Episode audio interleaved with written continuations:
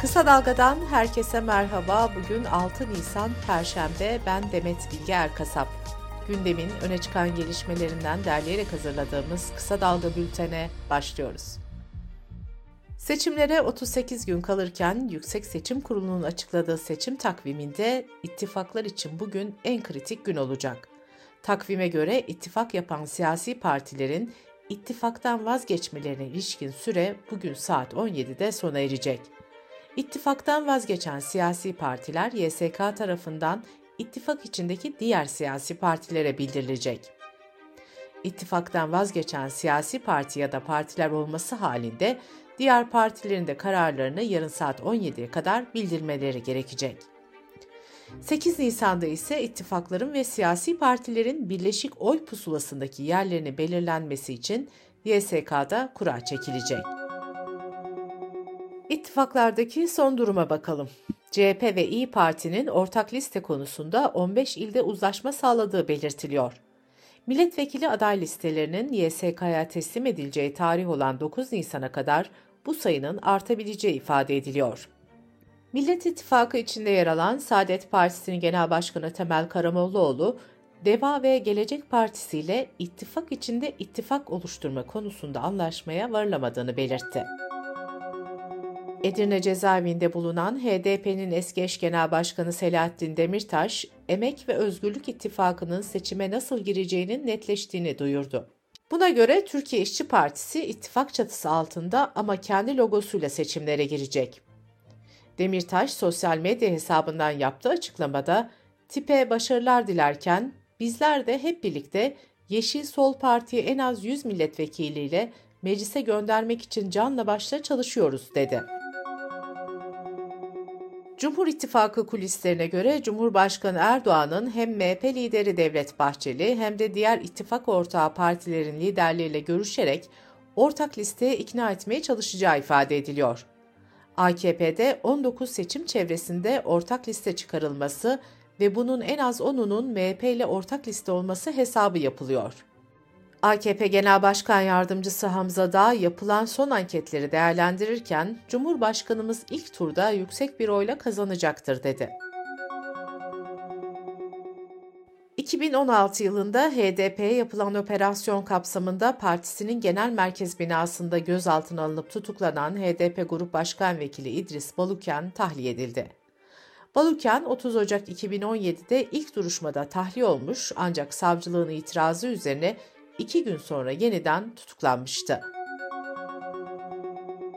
İYİ Parti Genel Başkanı Meral Akşener, partisinin grup toplantısında Cumhurbaşkanı Erdoğan'ın kendisi ve muhalefet partileriyle ilgili sözlerine yanıt verdi. Erdoğan'ın muhalefeti Cudi'ye ve Gabar'a gömmekten bahsettiğini belirten Akşener, "Bizim için Rize ne kadar vatan toprağıysa Cudi de o kadar vatan toprağıdır. Kocaeli ne kadar vatan toprağıysa Gabar da o kadar vatan toprağıdır" diye konuştu. Partisinin İstanbul İl Başkanlığı'na yönelik saldırı sonrası başlayan tartışmaları da hatırlatan Akşener, elindeki kovanları yere fırlatarak "Bunca tuzağı bozduktan sonra şimdi bizi bu kurşun mu öldürecek?" diye sordu. İçişleri Bakanı Süleyman Soylu, Maraş depremlerinde hayatını kaybedenlerin sayısının 50.399'a çıktığını söyledi. 1120 cenaze ile ilgili kimliklendirme çalışmasının devam ettiğini belirten Bakan Soylu, sayının güncellenebileceğini de belirtti. Cumhurbaşkanı Recep Tayyip Erdoğan'a hakaret ettiği iddiasıyla yargılanan şarkıcı Yeşim Salkım beraat etti. İçişleri Bakanlığı, ülkesine dönen Suriyeli sayısının 549.407 olduğunu açıkladı. Kısa Dalga Bülten'de sırada ekonomi haberleri var. Ekonomi gündeminin ilk sıralarında yine kuru soğan var. Tüketici Hakları Derneği Genel Başkanı Turhan Çakar, 40 temel gıdada son bir yılda ortalama %190 fiyat artışı olduğunu söyledi. Cumhuriyet tarihinde böyle yüksek oranda fiyat artışı görülmediğini belirten Çakar, kuru soğanın fiyatındaki yıllık artışında %659 olduğunu vurguladı. Çakar şunları söyledi. "Tüketiciler artık taneyle soğan almak zorunda kaldılar. Kuru soğan tüketicilerin en pahalı temel gıdalarından birisi oldu." Türkiye dışında kuru soğanın konuşulduğu bir ülke daha bulunuyor. Türkiye'de Mart ayının zam şampiyonu olan soğan, Filipinler'de de lüksün sembolü oldu. Dünya Gazetesi'nden Emre Ergül'ün aktardığına göre ülkede soğan fiyatı et fiyatını geçti. Soğanın lükse kaçmasının nedeni ise kötü havalar. Yağışlar, seller ve kötü hava koşulları ülkede tarımı kötü etkilerken kuru soğanın fiyatı da giderek arttı. Hazine ve Maliye Bakanı Nurettin Nebati katıldığı bir canlı yayında gıda fiyatlarındaki artışı değerlendirirken şu ifadeleri kullandı. Türkiye'de damak tadı değişti. Koyun eti ucuz ama tercih edilmiyor kokusundan dolayı. Bunu da değiştirmek lazım. Nebati'nin bu sözlerine sosyal medyada birçok kişi tepki gösterdi. Milyonları ilgilendiren emeklilikte yaşa takılanlar düzenlemesi yasalaştı ancak staj sigortası başlangıç sayılmadığı için pek çok kişi bu yasadan yararlanamadı. 1999 öncesinde meslek liselerinde öğrenci olan yaklaşık 1.200.000 kişinin gözü meclisten çıkacak yeni bir yasaya çevrildi. CHP'li Özgür Özel de bu durumun düzeltilmesi gerektiğini belirtti. AKP Grup Başkan Vekili Muhammed Emin Akbaşoğlu da konuyla ilgili bir soru üzerine hiç kimsenin endişesi olmasın dedi. En düşük emekli maaşının 7.500 liraya, bayram ikramiyesinin de 2.000 liraya çıkarılması ile ilgili kanun resmi gazetede yayımlanarak yürürlüğe girdi. Bu arada Çalışma ve Sosyal Güvenlik Bakanlığı, emekli maaşı ve ikramiye ödemelerinin 14-19 Nisan tarihleri arasında yapılacağını duyurdu. Türkiye'de kredi kullanım oranlarındaki artış 2003'te de devam ediyor. Kredi borçlanmaları geçen yıla oranla %53 arttı. Tüketici kredilerinde %57'lik bir artış görülürken, bireysel kredi kartı borçlanmalarındaki artış ise %146 olarak kayıtlara geçti. Dış politika ve dünyadan gelişmelerle bültenimize devam ediyoruz. Dışişleri Bakanlığı terör faaliyetleri gerekçesiyle Türkiye hava sahasının Irak-Süleymaniye Uluslararası Havalimanı'nı kullanacak hava araçlarına kapatıldığını duyurdu. İsrail polisi Mescid-i Aksa'ya baskın düzenledi. Filistinli kaynaklar baskında en az 14 kişinin yaralandığını duyurdu.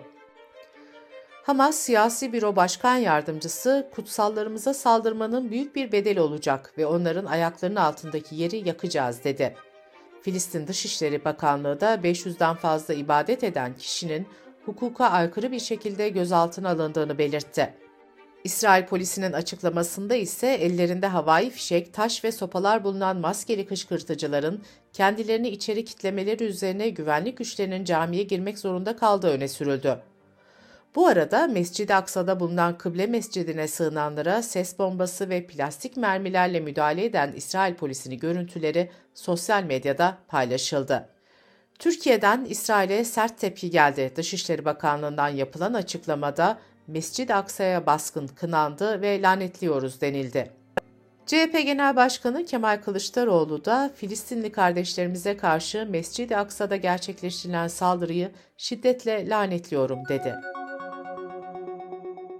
UNICEF, Rusya-Ukrayna savaşında şu ana kadar ölen çocuk sayısının 500'ü aştığını duyurdu.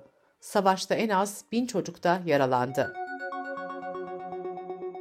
Almanya Dışişleri Bakanı Rusya'dan Ukrayna topraklarına mayın yerleştirmeyi bırakmasını istedi. Bulgaristan'da ise Savunma ve Silahlı Kuvvetler 2002 raporunda Rus güçlerinin Ukrayna'da sistematik savaş suçları işlediği kaydedildi. ABD'nin eski başkanı Donald Trump hakkında açılan ceza davası kapsamında hakim karşısına çıkan ilk ABD başkanı oldu. Trump, iddianamede yer alan ticari kayıtta sahtecilik yapmakla ilgili 34 suçlamayı reddetti. Hakim, bir sonraki duruşmanın 4 Aralık'ta yapılmasına karar verdi. Trump, davadan sonra yaptığı açıklamada "Böyle bir şeyin Amerika'da olabileceğini asla düşünemezdim." dedi. Trump ayrıca suçlamaların aşırı solcuların seçim müdahalesi olduğunu savundu. Fransa'da hükümetin emeklilik yaşını 62'den 64'e çıkarmasının ardından başlayan protestolar sürüyor. Milletvekilleri emeklilik reformundan vazgeçilmesi talebiyle Cumhurbaşkanlığı makamına yürüdü. Bu arada 16 Mart'tan bu yana düzenlenen protestolarda 1000'den fazla kişinin gözaltına alındığı duyuruldu. Bültenimizi kısa dalgadan bir öneriyle bitiriyoruz. Çocuk odaklı podcast serisi çocuklar için çikolatada dahi rastlanılabilen kurşun sorununu ele aldığı yeni bölümüyle yayında.